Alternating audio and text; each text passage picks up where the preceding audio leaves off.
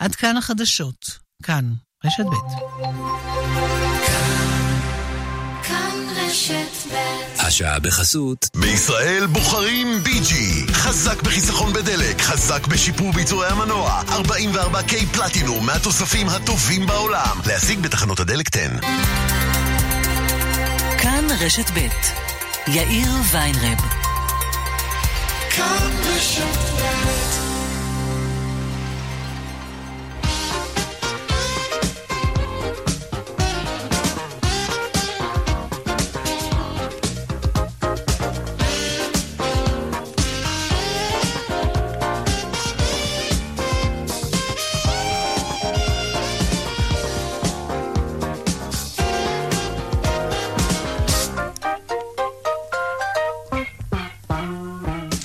ארבע וחמש דקות ועוד 54 שניות, כאן צבע הכסף ברשת ב', תוכנית שלישית השבוע. שלום רב לכם. דמיינו שאתם הולכים בסופרמרקט, במרקול, כן, ואתם רואים פתאום שלט עם תמונה של חבילת פסטה נגיד, ומתחת לתמונה שני מחירים. המחיר הרגיל 10 שקלים, ולצידו מחיר המבצע 5 שקלים. מפתה, נכון? האמת שכן, 50% הנחה, זה ממש נחמד. אבל מה שיקבע עד כמה הצרכנים יתפתו לרכוש את הפסטה בהנחה, הוא לא רק גובה ההנחה, אלא עד כמה המחיר במבצע כתוב רחוק מהמחיר הרגיל, ממש ככה. חוקר התמחור האמריקני קיט קולטר גילה שככל שכותבים את שני המחירים, הרגיל והחדש, רחוקים זה מזה, ככה ההנחה נתפסת גדולה יותר, מפתה יותר. זה משהו במוח שלנו שעושה את זה. אם המספרים קרובים מדי, אז המוח שלנו כנראה מחבר אותם או משהו כזה, וזה בעייתי. בקיצור, אם אתם רואים שלט עם מבצע ושהרחיקו ממש בין שני המחירים, הרגיל והמחיר במבצע, אז תדעו שעושים עליכם מניפולציה, ותעצרו רגע לחשוב אם זה באמת משתלם לכם. עוד מעט נמשיך לעסוק גם בהצעה לבטל את החובה להדביק מחיר על כל מוצר ומוצר בסופרמרקטים. במועצה לצרכנות זועמים על הרעיון הזה. כאן צבע הכסף, מעכשיו עד 5, העורך רונן פולק, מפיק צבע הכסף אביגל בסור, הטכנאי אריאל מור, אני יאיר ויינרב. מוזמנים לעקוב גם בטוויטר, הדואל שלנו כסף כרוכית כאן.org.il. מוזמנים ליצור קשר גם בדף הפייסבוק המצוין שלנו, כאן ב'. מיד מתחילים.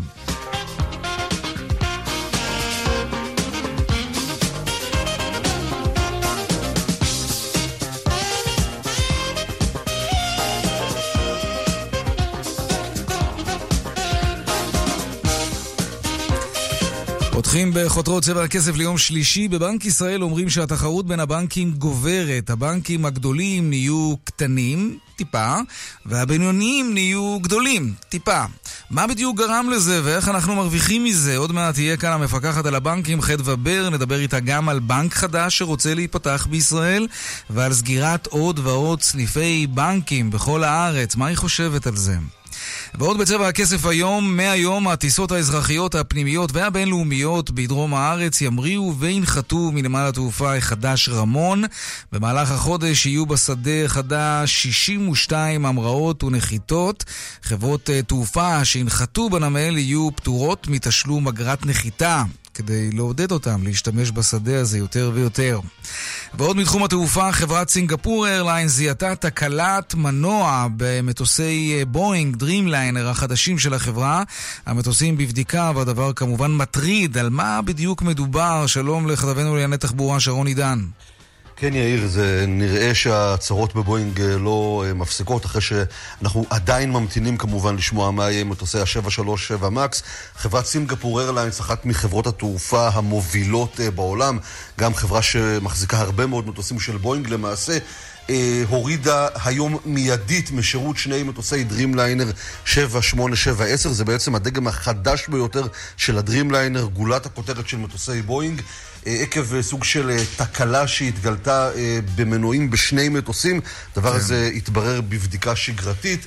בעצם מדובר על מעין בעיה של להבים באותו מנוע שכנראה נשחקים במהירות גבוהה מאוד. בכל מקרה, התקלת מנוע הזו הצריכה השבטה ובדיקה של המטוסים האלה והממצאים האלה שגילו בלי מוקדם של הלהבים באותה בדיקה, כרגע נבדקים גם על ידי חברת רולס רויס וגם כמובן על ידי חברת בוינג, וכמובן החשש הוא גם כאן מאיזשהו כדור שלג שעלול להתפתח כתוצאה מזה. הדרימליינר 10 הוא המטוס החדיש ביותר בעולם, אגב מטוס כזה בדיוק נחת שלשום בנתב"ג, הפעם של חברת יונייטד. זה באמת אחד המטוסים שיצאו מה שנקרא מהניילונים ממש בתקופה האחרונה, ובסינגפור איירליינס משביתים שניים מהם כרגע כדי לבדוק את אותה בעיית מנוע שנקווה שכמובן תיפטר במהרה. כן, שרון עידן, כתבנו לענייני תעופה, תודה רבה. עוד בצבע הכסף, הפינות הקבועות שלנו, חיות כיס כרגיל מדי יום בסביבות 4:30, והדיווח היומי משוקי הכספים. אלה הכותרות, כאן צבע הכסף. מיד ממשיכים.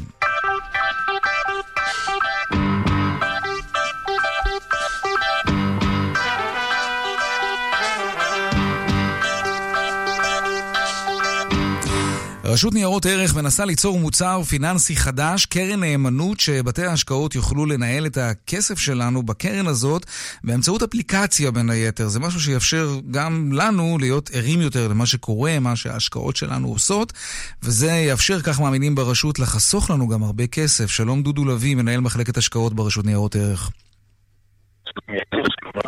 שלום דודו, אתה כנראה במקום בלי קליטה, בוא תנסה רגע להתמקם במקום שנוכל לשמוע אותך יותר טוב.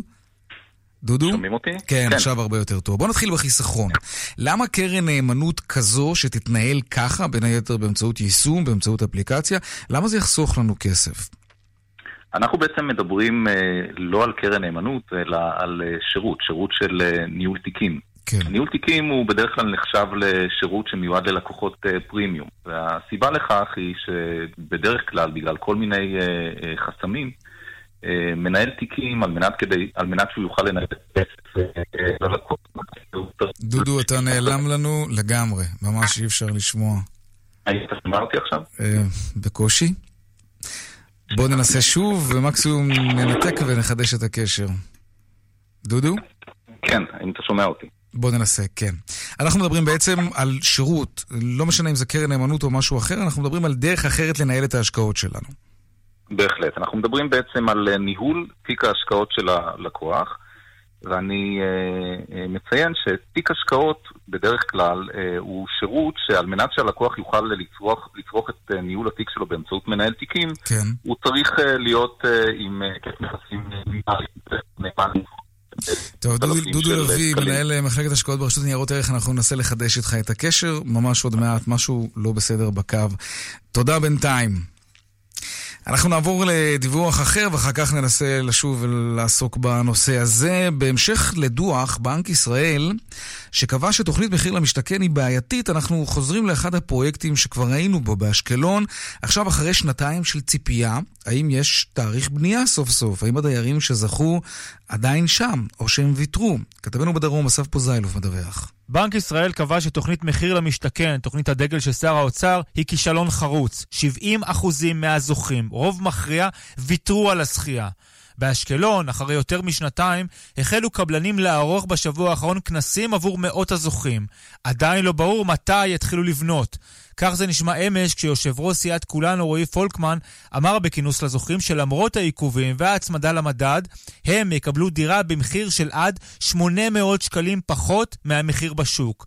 התגובה המיידית של הקהל הייתה קולות של אי אמון או זלזול. מהרגע שאתם תיכנסו לדירה, זה פערים שנעים ב-700-800,000 שקל לפחות, במינימום, ולכן, לא חברים.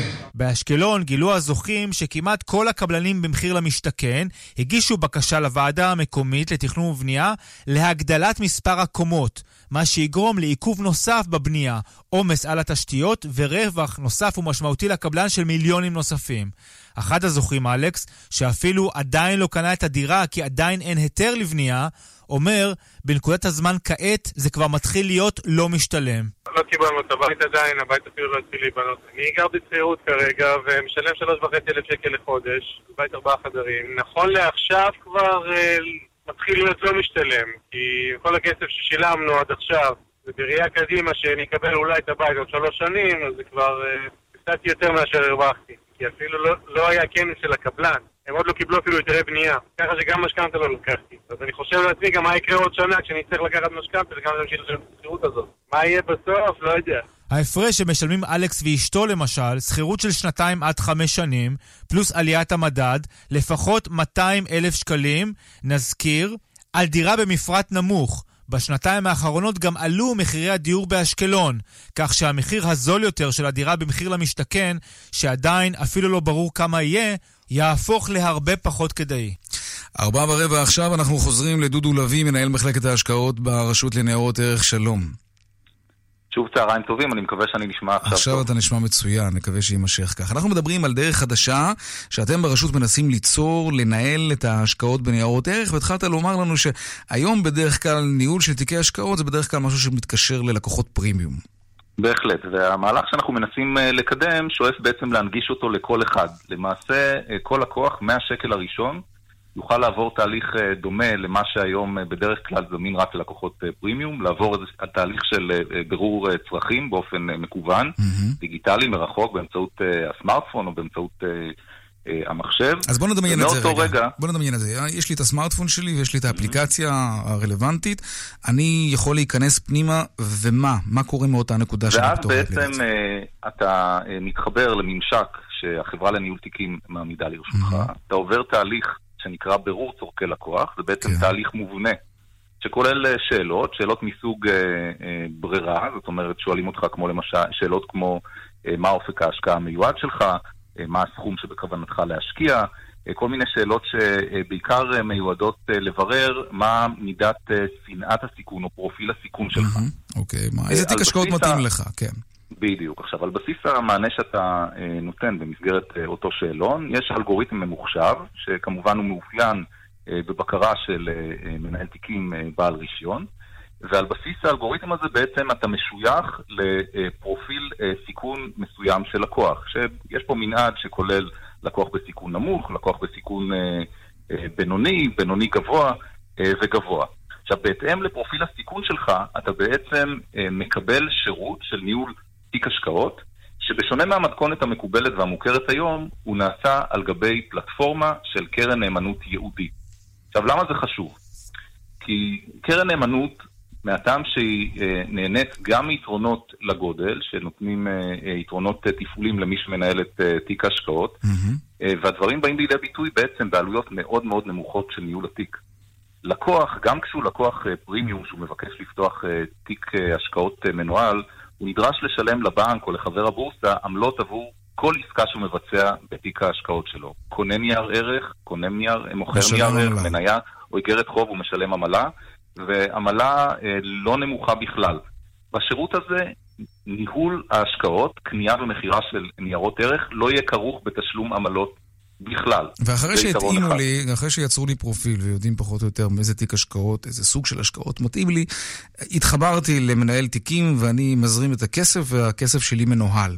מאותו רגע והלאה אני באמצעות האפליקציה יכול לבצע את הפעולות האלה כמו של קנייה או מחירה באופן מקוון באמצעות האפליקציה. ההקבלה כאן לניהול תיקים קונבנציונלי מהרגע הזה היא למעשה כמעט מלאה לחלוטין. באמצעות האפליקציה או באמצעות אתר האינטרנט המשקיע יוכל לעקוב אחרי הביצועים של תיק ההשקעות שלו, יוכל לראות איזה ניירות ערך מנהל התיקים קונה עבור התיק שלו ואיזה הוא מוכר. אבל את זה אפשר גם היום, אני מניח, כל מי שמחזיק בתיק השקעות. נכון, היתרון הוא שכאן גם כן בא לעזרתנו הפלטפורמה של קרן נאמנות. עסקאות שנעשות בתוך קרן נאמנות, בשונה מעסקאות שנעשות עבור במסגרת חשבון ניירות ערך של לקוח בבנק או אצל חבר בורסה, הן עסקאות שאינן מחויבות בתשלום מס רווח הון, גם כאשר מופק רווח כתוצאה ממימוש של נייר ערך. בואו ניקח דוגמה, נניח שתיק ההשקעות כולל מניה אחת,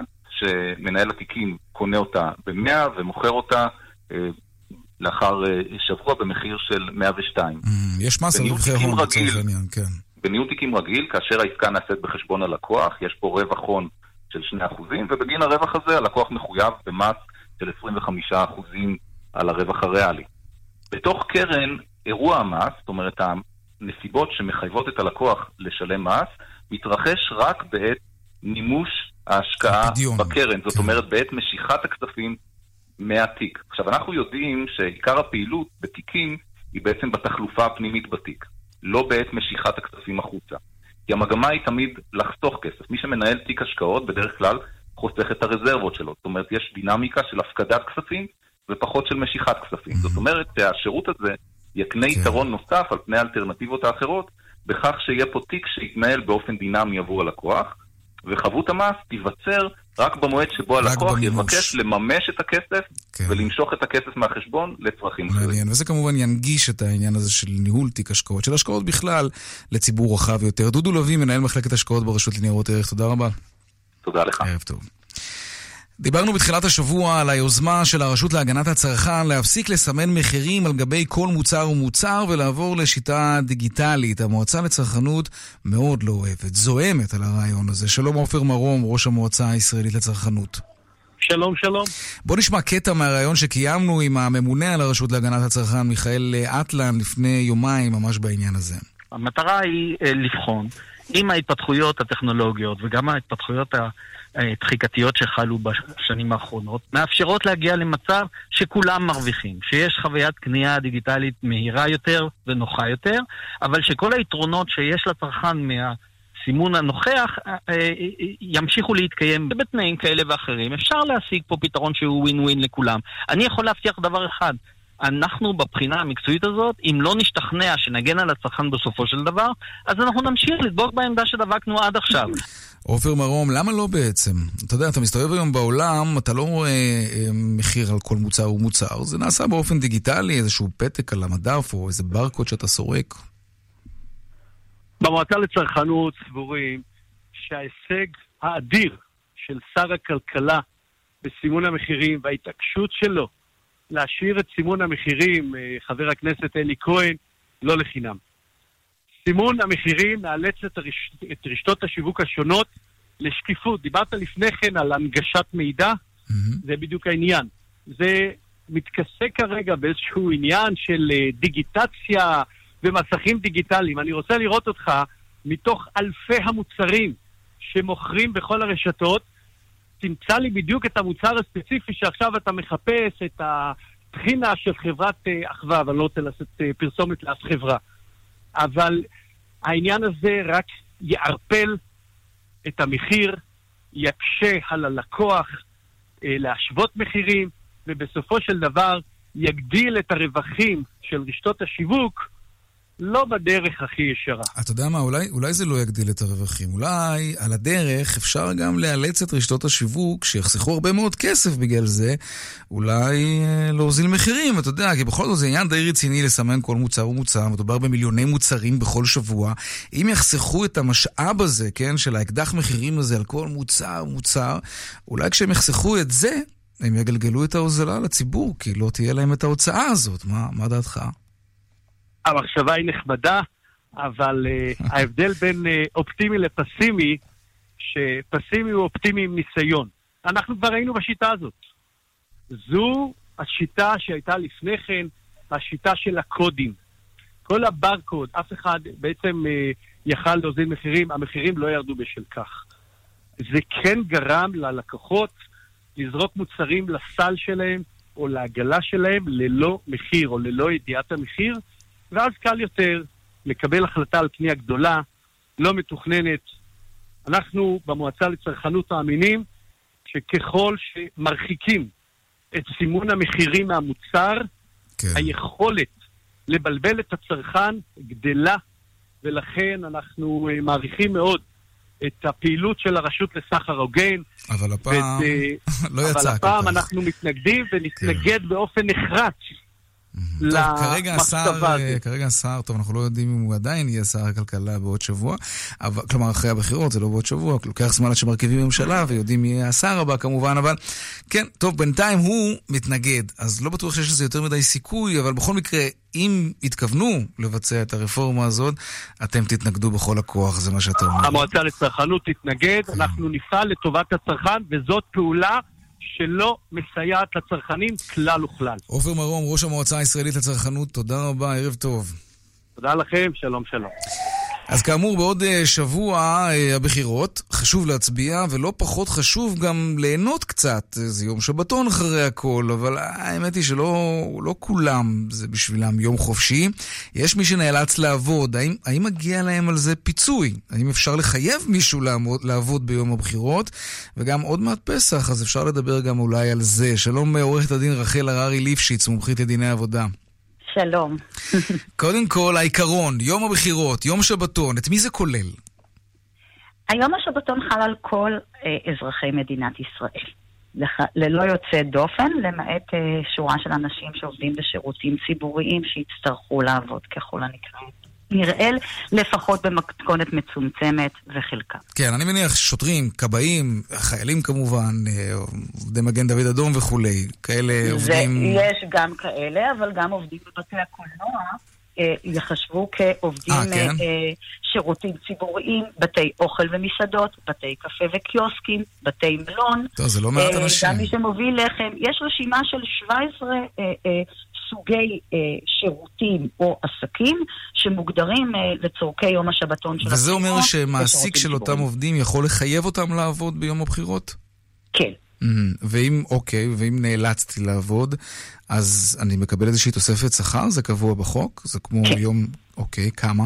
מכיוון שזה יום שבתון ועובדים עובדים בו, אז מי שמוגדר היום כיום שבתון מעצם ההגדרה, גם אם הוא לא בא לעבודה, לא נפגע כתוצאה ממימוש הזכות האזרחית וההנאה הזו, ובחג הבחירות הוא מקבל משכורת כאילו הגיע לעבודה. ולכן אנחנו מפרשים את זה שכאשר מישהו מגיע לעבודה ונדרש לעבוד, הוא מקבל שכר בנוסף לתגמול של יום השבתון, ביחד 200%. 200%. את יודעת, פנו אלינו מאזינים ושאלו לגבי סייעות סיעודיות, בדרך כלל עובדים ועובדות זרות שחיות, שבאות מחול כמובן, הם חיות בצמוד לקשישים סיעודיים. האם מדובר גם ביום שבתון לעובדים מהסוג הזה? העובדים, קצת הם ברמה של עיקרון, עובדים זרים, שאלה מאוד מעניינת, עובדים זרים זכאים לזכויות כמו לעובדים ישראלים, אין להם שום זכות הצבעה במשק. אז מה מצדיק באמת יום שבתון? הם גם נחשבים מתוך כף התפקיד שלהם, כמי שנותנים, אי אפשר לקרוא לזה שירותים ציבוריים, אבל בוודאי שאי אפשר לעזוב את הסקנים באותו יום, לכן אני לא הייתי משלמת באותו יום 200%, אני לא חושבת שזה יום שבתון. אבל השאלה אם אפשר לחייב את אותו עובד או עובדת ציודית. אפשר לחייב אותם לא לקחת את היום שבתון הזה. אני בכלל, אני אגיד ככה, עובד ציודי לא בהכרח זכאי ליום שבתון. הוא לא אזרח מדינת ישראל. אוקיי, זה מעניין. את יודעת, יש איזשהו מכתב שחיילי מילואים קרביים כתבו, הם טוענים שמופלים לרעה ביום הבחירות, הם כתבו את המכתב הזה, כרמלה מנשה, כתבתנו הצבאית, פרסמה שהם קובלים על כך שביום הבחירות כל אזרח ישראלי מקבל יום שבתון, שהמשמעות שלו היא בעצם יום חופשי בשכר, והם בעצם לא נכללים בתוך העניין הזה, כשהם בעצם משרתים אותנו, כן? הם נמצאים במילואים. מה מעמדם? כל הסיפור של תגמול מילואים הוא לא חלק, אף אחד לא מגדיר את חייל המילואים כעובד שכיר של הצבא, הצבא שלנו עדיין צבא העם, והחיילים בו הם לא עובדים של הצבא, אלא אם כן הם אנשי קבע. לכן מילואימניקים בתגמול מילואים חל עליהם בעצם כל מה שחל על חיילים סדירים מבחינת האופן שבו צה"ל מאפשר להם לממש את הזכות האזרחית ולהצביע. יש קלפיות לקולות החיילים. האם צריך להשוות את זכויותיהם של חיילי מילואים שמשרתים ביום הבחירות כך שיקבלו תגמולי מילואים כפולים בהשוואה לעובדים שכירים? שאלה למחוקק, שאלה מעניינת. אין להגדרה כרגע. כן, אוקיי. עורכת הדין רחל הררי ליפשיץ, ראש מחלקת דיני עבודה בעמית פולק מטלון, תודה רבה. לא דבר, שיהיה לנו חג בחירות שמח. אמן. חגיגה לדמוקרטיה.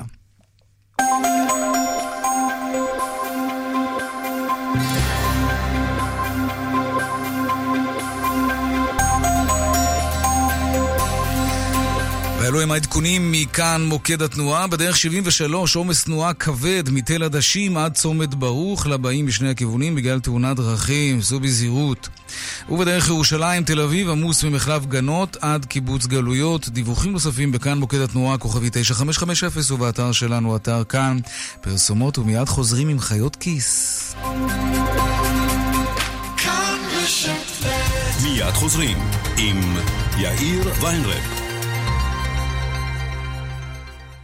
צריך לחג תנור, תחשוב אלקטרולוקס, קיריים לבישול, תקנה אלקטרולוקס. עוף בתנור או מפושל? תחליטו אתם. קונים תנור בנוי אלקטרולוקס ומקבלים קיריים קרמיות שבמבצע בתוספת 590 שקלים בלבד. אלקטרולוקס כפוף לתקנון.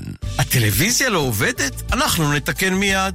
מנסים למצוא רופא? ייצרו, הרופאה כבר בדרך. מחפשים טיול, הופעה, קונצרט, שקט נפשי, ביטחון אישי. כל זה הוא רק חלק ממה שאנו מעניקים לדיירים בדיור המוגן שלנו. כאן חיים ברקן, בואו לבקר בבית גיל פז, הדיור המוגן בכפר סבא. אני מאמין שתרצו להישאר. חפשו בגוגל בית גיל פז או התקשרו 1-700-55-70-80.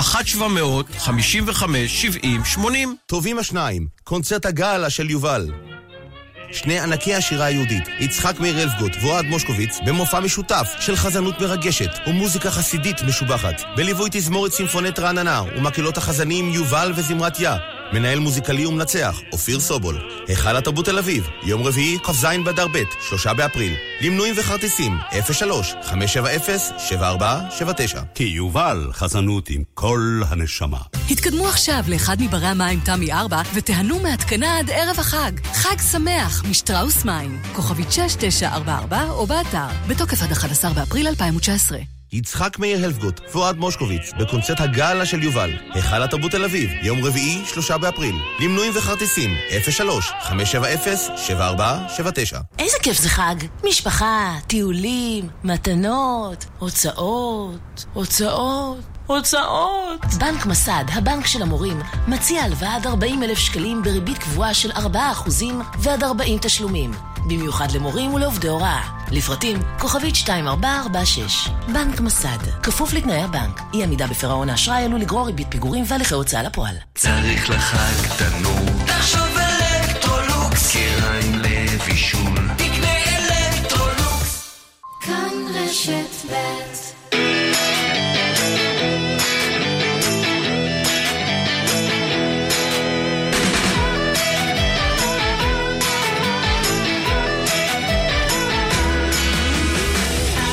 ו-32 דקות אחרי השעה 4, חיות כיס עכשיו, אתם שואלים חיות כיסונות, אפשר לשאול בטוויטר, השטג חיות כיס ללא רווח, וגם בדואל שלנו, כסף כרוכית כאן.org.il, והיום שאלה של טל, וטל שואל כך, איך יודעים מהו סדר הגודל של החובות של האזרחים בישראל, לא חוב לאומי, אלא סך כל ההלוואות שמשקי הבית בישראל חייבים.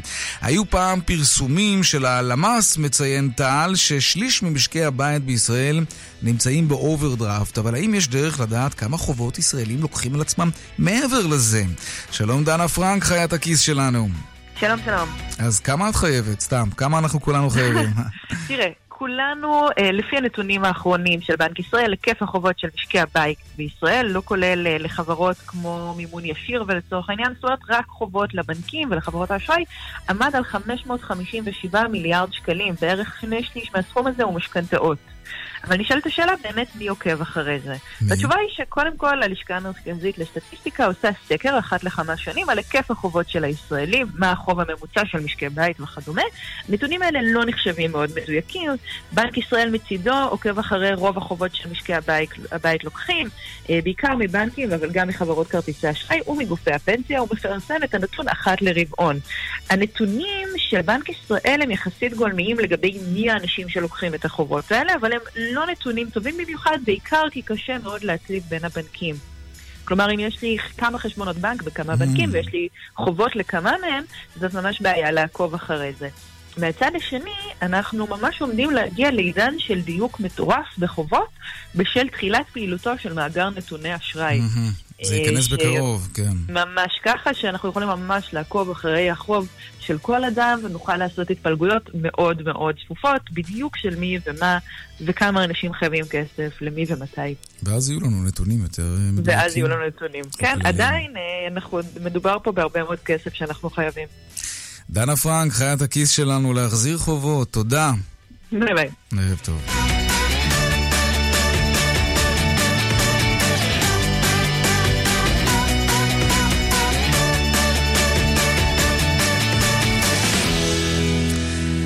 בנק ישראל אומר שהתחרות בין הבנקים הולכת וגוברת, וזה משהו שאנחנו הצרכנים אמורים ליהנות ממנו. רק לשם הדוגמה, נתח השוק של הבנקים הגדולים, פועלים ולאומי, היה לפני 7 שנים 60%, וכעת הוא 55%, וזה אומר שהנתח השוק של הבנקים הבינוניים עלה. וזה טוב. שלום חדוה בר, המפקחת על הבנקים בבנק ישראל. שלום רב. בואי נתחיל קודם כל, מה את יכולה לומר לנו על הבנק החדש שהגיש כבר בקשה רשמית לפעול בישראל? יהיה עוד שחקן משמעותי?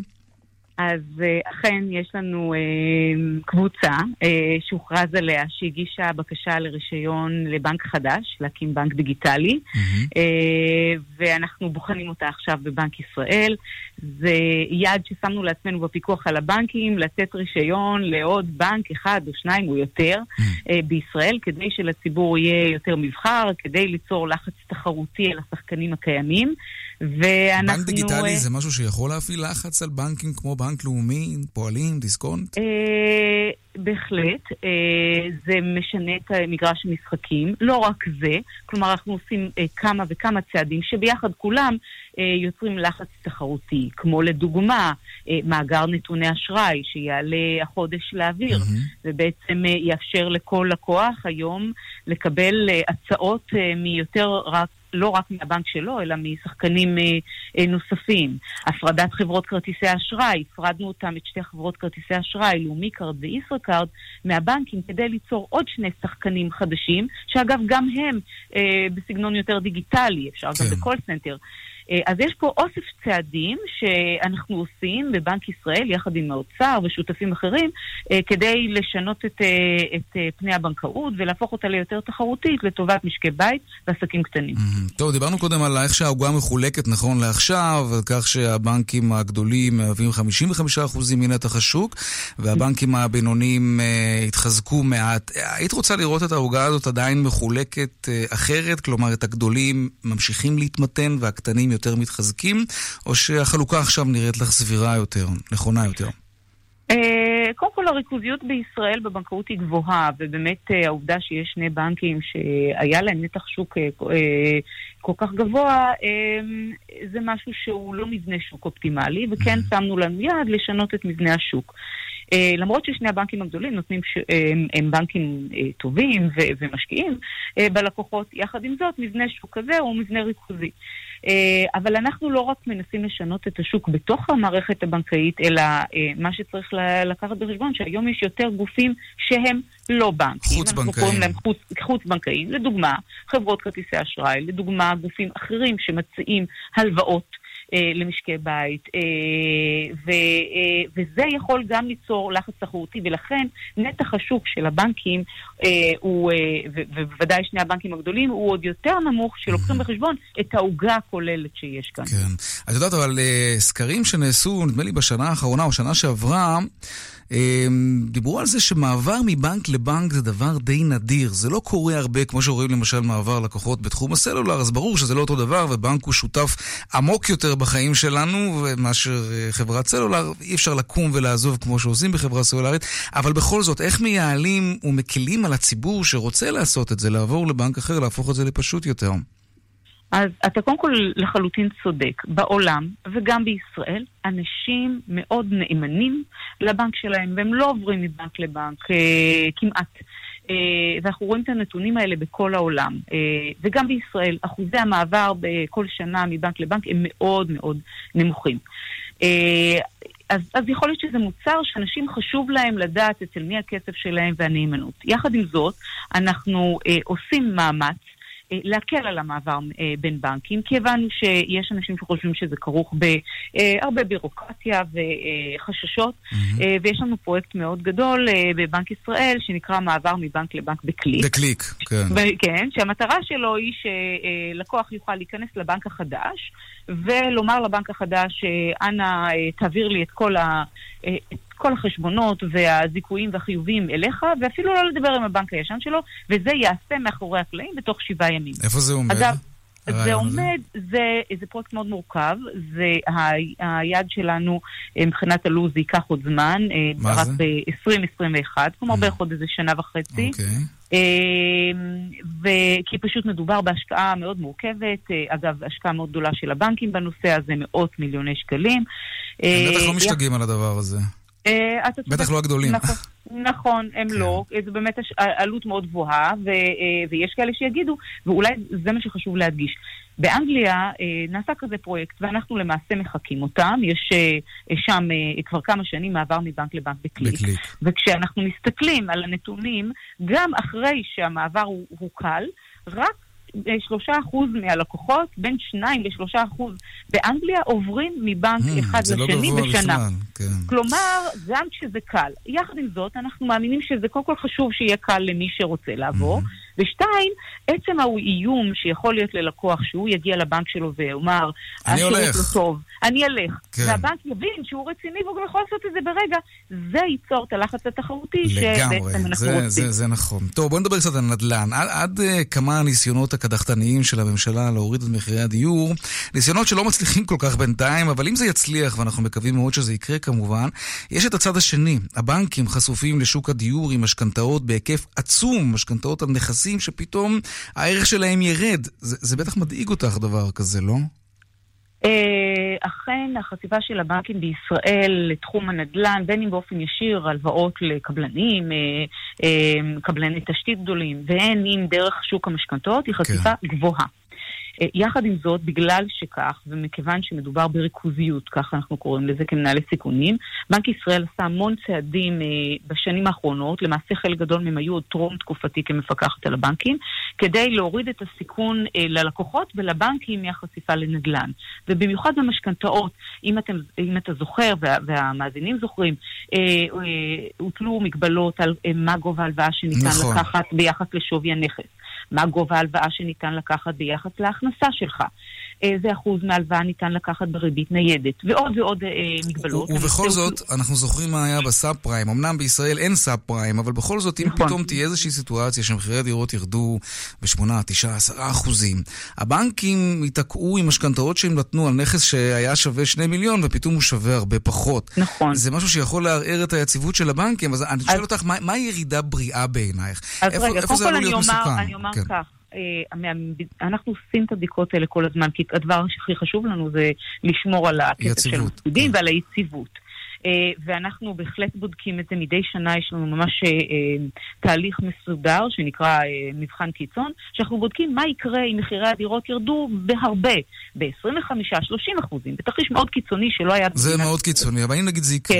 רגע, ואנחנו רואים שהבנקים בישראל יכולים לספוג את זה. יכולים? כן, בהחלט. וכמובן, בזכות הצעדים שנעשו לצמצום הסיכון בתיק, המשכנתאות בישראל הן לא דומות למשכנתאות שניתנו בארצות הברית או באירופה, מבחינת היקף ההלוואה, גובה המינוף ועוד פרמטרים שונים.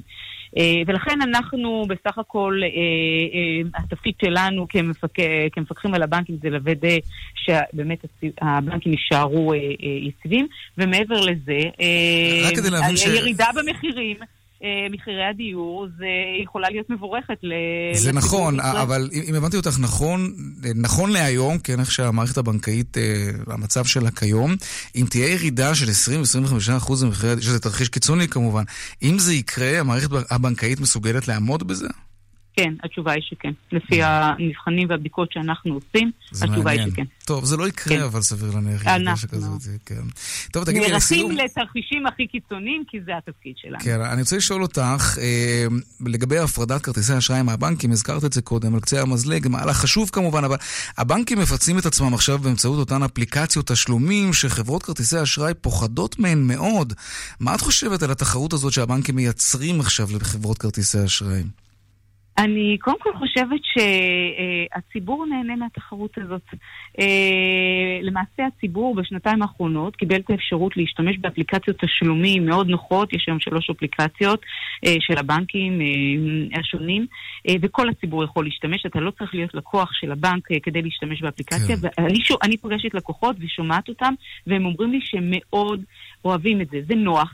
להעביר כסף, אתה לא צריך לדעת את החשבון של ה... נכון, גם אני משתמש בזה וזה מצוין. נכון, גם אני משתמשת בזה, באמת מצוין, נוח וזול.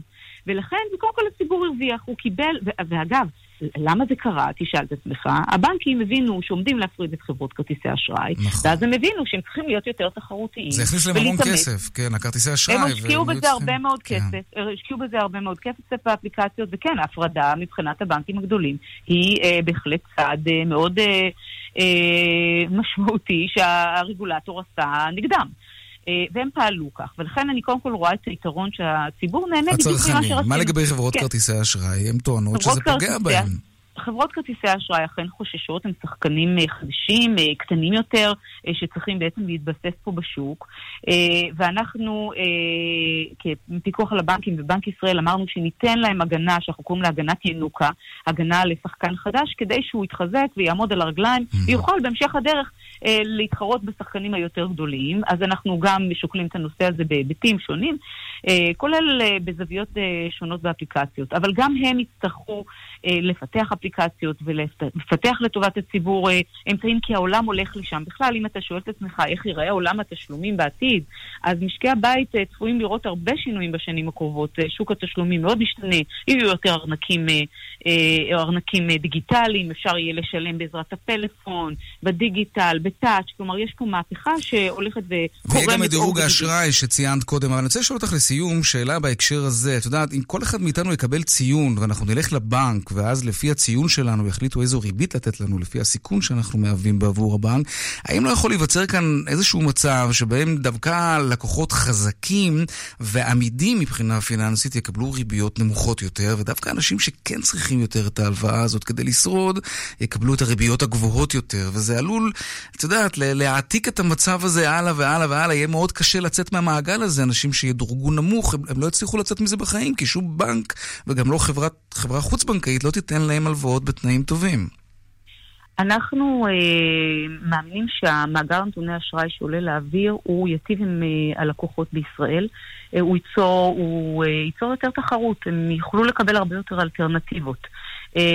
וזה הוכח בעולם, אנחנו אחת המדינות המפותחות האחרונות שמקימה כזה מאגר, ולכן זה צעד מאוד משמעותי. הוא יגביר את התחרות, זה יהיה לטובת הצרכנים. עכשיו, בוא נחדד, זה נכון, הריבית היא פונקציה של הסיכון של הלקוח, ולכן יכול להיות שלקוחות טובים היום משלמים איזושהי ריבית ממוצעת, ומחר ריבית שהם יראו תהיה יותר נמוכה.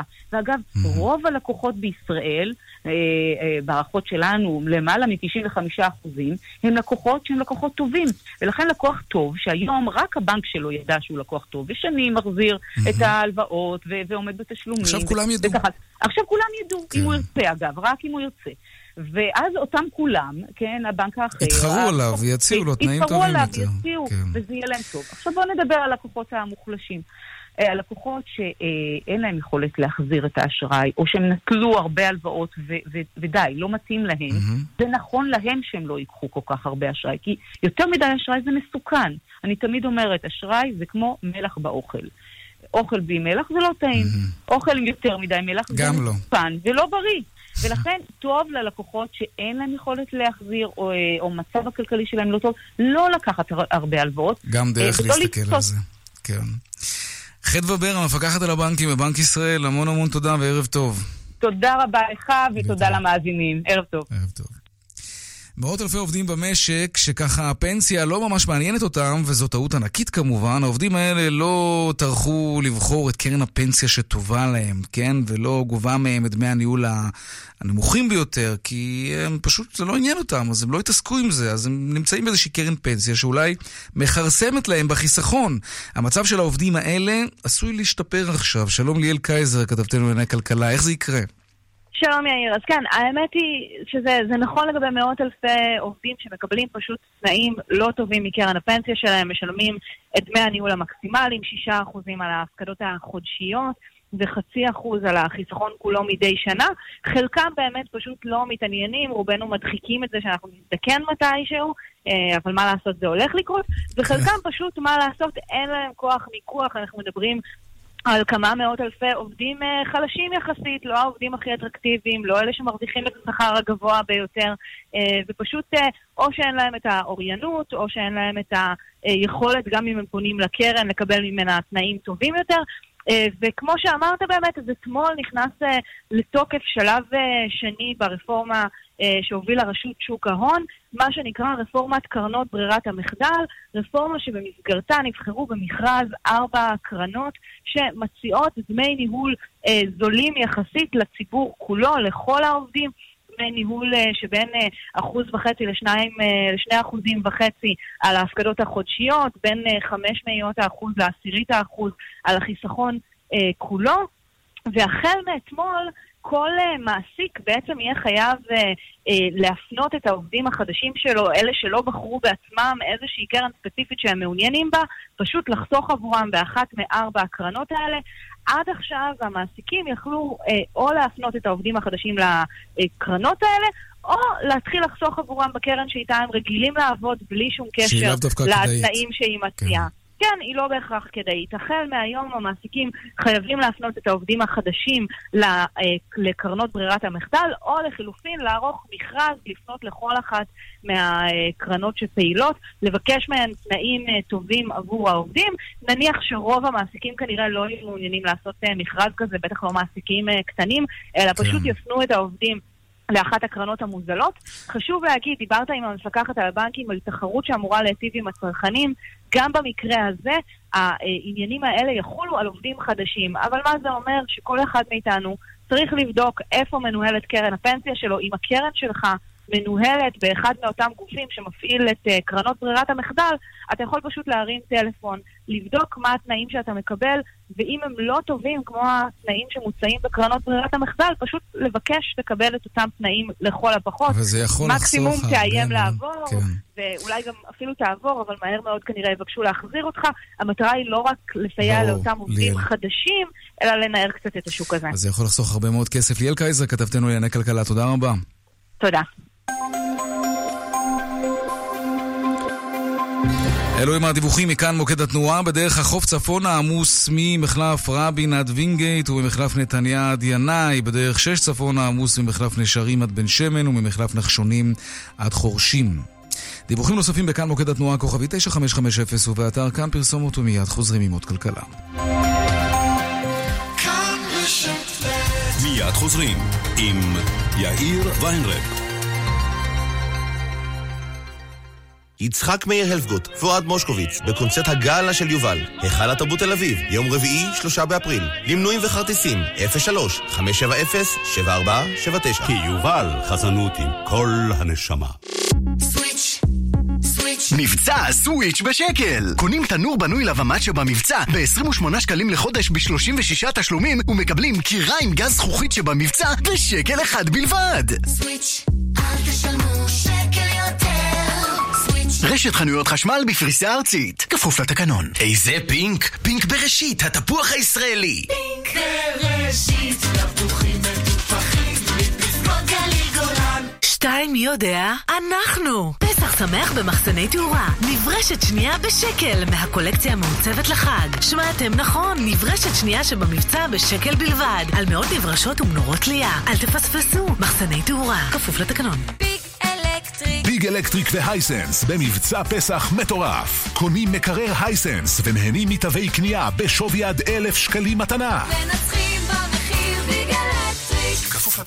מחפש קרוס אובר 0 קילומטר? התקשר עכשיו למימון ישיר כוכבית 4x5 או ייכנס לאתר ונעזור לך למצוא ולקנות אותה בהלוואה עד 200,000 שקלים ועד 100% מימון. מימון ישיר כפוף לתנאי החברה. אי עמידה בפירעון ההלוואה או בהחזר האשראי עלולה לגרום חיוב בריבית פיגורים והליכי הוצאה לפועל. סוויץ', רשת חנויות חשמל בפריסה ארצית. אל תשלמו שקל יותר. איזה פינק? פינק בראשית, התפוח הישראלי. פינק בראשית, תפוחים ותפוחים, מפסקות גלי גולן. אתה וחבר שלך מוש מדברים הרבה על מה שקורה במדינה, אבל מוש אומר שצריך גם לעשות. אז מוש מגייס פעילים, מוש מקים מטה, מוש סוחר יועצים, לך אין יועצים. אתה לא מוש. מוש תופר דיל, מוש בצפון עם מעיל, למוש יש תפיסת ביטחון, לך אין תפיסת ביטחון. אתה לא מוש. מוש ממריא בסקרים, מוש מוביל את הגוש. אז נכון, אתה לא מוש, אבל לך יש הדרך שלך להשפיע. ב9 באפריל אתה הולך להצביע בבחירות לכנסת. לא חייב למוש, הוא לא ידע. מגישה ועדת הבחירות המרכזית לכנסת. כאן רשת ב'. עכשיו לעדכון היומי משוקי הכספים. 102 בינקו, 108, 200. Take him.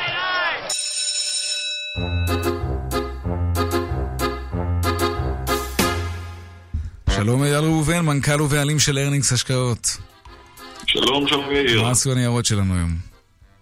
תשמע, היום רגוע למדי אצלנו, מסחר ככה בנטייה לירידות שערים, למרות שאנחנו חוזרים משני ימי מסחר די חיוביים בארצות הברית ובמזרח, אתמול ובסוף השבוע, נתונים טובים שהתפרסמו לגבי הייצור והתפוקות התעשייתיות גם בארצות הברית וגם בסין, מה שהפחית את החששות מעטה, אצלנו אדישים. תל אביב 125 יורד ב12%, תל אביב 90 יורד ב0.25%, בגדול מניית סלקום היום בירידות די דרמטיות של 5%, סכסוך שהתגלה בין סלקום לאקספון, כל ענף התקשורת, גם בזק יורדת, היום בעוד 1.5%, ממשיכה מסע דרום המשמעותי, סקטור הפיננסים דווקא חיובי, עם הראל שעולה ב2.5%, פניקס ב2.3%, זה בגדול. בעולם, אירופה גם חיובית, היום פוצי 100 במעל 1% עליות, הדקס ב0.7%, אנחנו בפתיחה יחסית רגועה כרגע במדדים בארצות הברית, דאו ג'ונס יורד ב0.2%, ה-S&P כמעט ללא שינוי, כך גם הנסדק. זה בגדול. תגיד, מה קורה עם מניית בואינג? דיברנו קודם על זה ש... לא מתרגשים שם. לא מתרגשים. לא מתרגשים שם. מקרקעים עוד ועוד מטוסים של החברה. למרות התקלה החדשה שהתגלתה עכשיו במסחר היא 0.03 למעלה. לא ממש מתרגשים. גם לא ממש התרגשו מהתקלה הקודמת. צבר ההזמנות, הביקושים, המקרו, משפיע לטובה ומחזיק את מניית בואינג. לסיום מתח, ככה בשניות שעוד נותרו לנו? גם כן, ללא שינויים. היום שער הדולר נסגר 3.62 ושער האירו 4.05, פרומילים קטנים לכאן ולכאן, ללא שינויים משמעותיים. אייל ראובן, מנכ"ל ובעלים של ארנינגס השקעות, תודה רבה, ערב טוב. תודה יאיר, תודה תודה.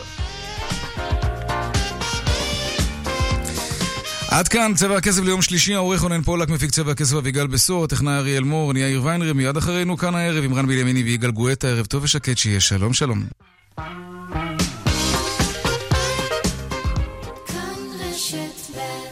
חשוב שתדעו, הביטוח הלאומי ממליץ להחמיר את התנאים לקביעת אחוזי נכות במגוון מחלות. אל תחכו להחמרת התנאים, הגישו בקשה עוד היום, התקשרו *2468.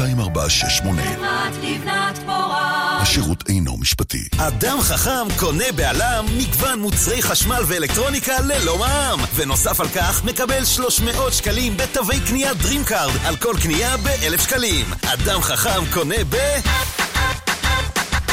על המוצרים שבמבצע, כפוף לתקנון. האם יש טכנולוגיה שיכולה לסייע בהצמחה מחודשת של שיער? האם אפשר בכלל לעצור את הדלדלות השיער ואת ההתקרחות? ולמי יש סיכוי גדול יותר להצליח בזה? לנשים או לגברים? אם תתקשרו 1-800-665544, תקבלו לנייד שלכם סרטון ומידע חיוני הקשור בבלימת הדלדלות השיער בקרב נשים וההתקרחות בקרב גברים. ותלמדו על הצמחה מחודשת של שיער טבעי. לקבלת המידע, 1-800-665544. התקדמו עכשיו לאחד מברי המים תמי 4 ותהנו מהתקנה עד ערב החג. חג שמח משטראוס מים. *6944 או באתר. בתוקף עד 11 באפריל 2019. אדם חכם קונה בעלם מגוון מוצרי חשמל ואלקטרוניקה ללא מע"מ, ונוסף על כך מקבל 300 שקלים בתווי קנייה דרימקארד, על כל קנייה ב1,000 שקלים. אדם חכם קונה ב... על המוצרים שבמבצע, כפוף לתקנון. יגאל. כן, מני. בדקתי בעניין כלי רכב לעובדים, צריך להגדיל תקציב. מחירים וידעת? כן. תנאים, השווית? בוודאי. ובאופרייט בדקת? זאת אומרת, דודה שלי, כאילו... האקווריום ב... לא בטוח? תהיה בטוח! לא סוגרים לפני שבודקים באופרייט. ליסינג טיפולי אמין ומשתלם ביותר. חייגו לאופרייט, הילדים הטובים של עולם הרכב. *5880. עם מחירים כאלה כבר לא צריך להתפשר. דלתות פנדור מציגה קולקציית קלאסיק החל ב1,185 שקלים, כפוף לתקנון. דלתות פנדור, סימן שלא התפשרתם. כשאנחנו אומרים בעל הבית השתגע, הגרמנים אומרים בורסן פלופה! כשרוצים מוצרי חשמל במחירים מדהימים, גם אנחנו וגם הגרמנים אומרים פלומברג. למה? כי פלומברג זה פנטסטי! אני יובל וינטר, אופטומטריסט מאופטיקה וונש וינטר בהוד השרון, ממליץ על עדשות המולטיפוקל אופטוויז'ן, מספר 1 בגרמניה. הלו, מנהל רכש מדיה? מה נשמע? מצטערת להפריע באמצע בחירת ערוץ מדיה אידיאלי, אבל רק רציתי לומר שלרצועת הבוקר בכאן ב' יש מספר המאזינים הגדול ביותר ברדיו. אני רק אניח את זה כאן. זהו, בהצלחה עם סגירת העסקה. טארגט ספירט. כאן הפרסום עובד. על פי סקר TGI בקרב בני 18 ומעלה בחודשים יולי עד דצמבר 2018 ממוצע ביום חול בשעות 6-9 בניטרול לחפיפה בקרב תחנות מסחריות. רן בנימיני ויגאל גואטה. כאן, אחרי החדשות. כאן רשת ו...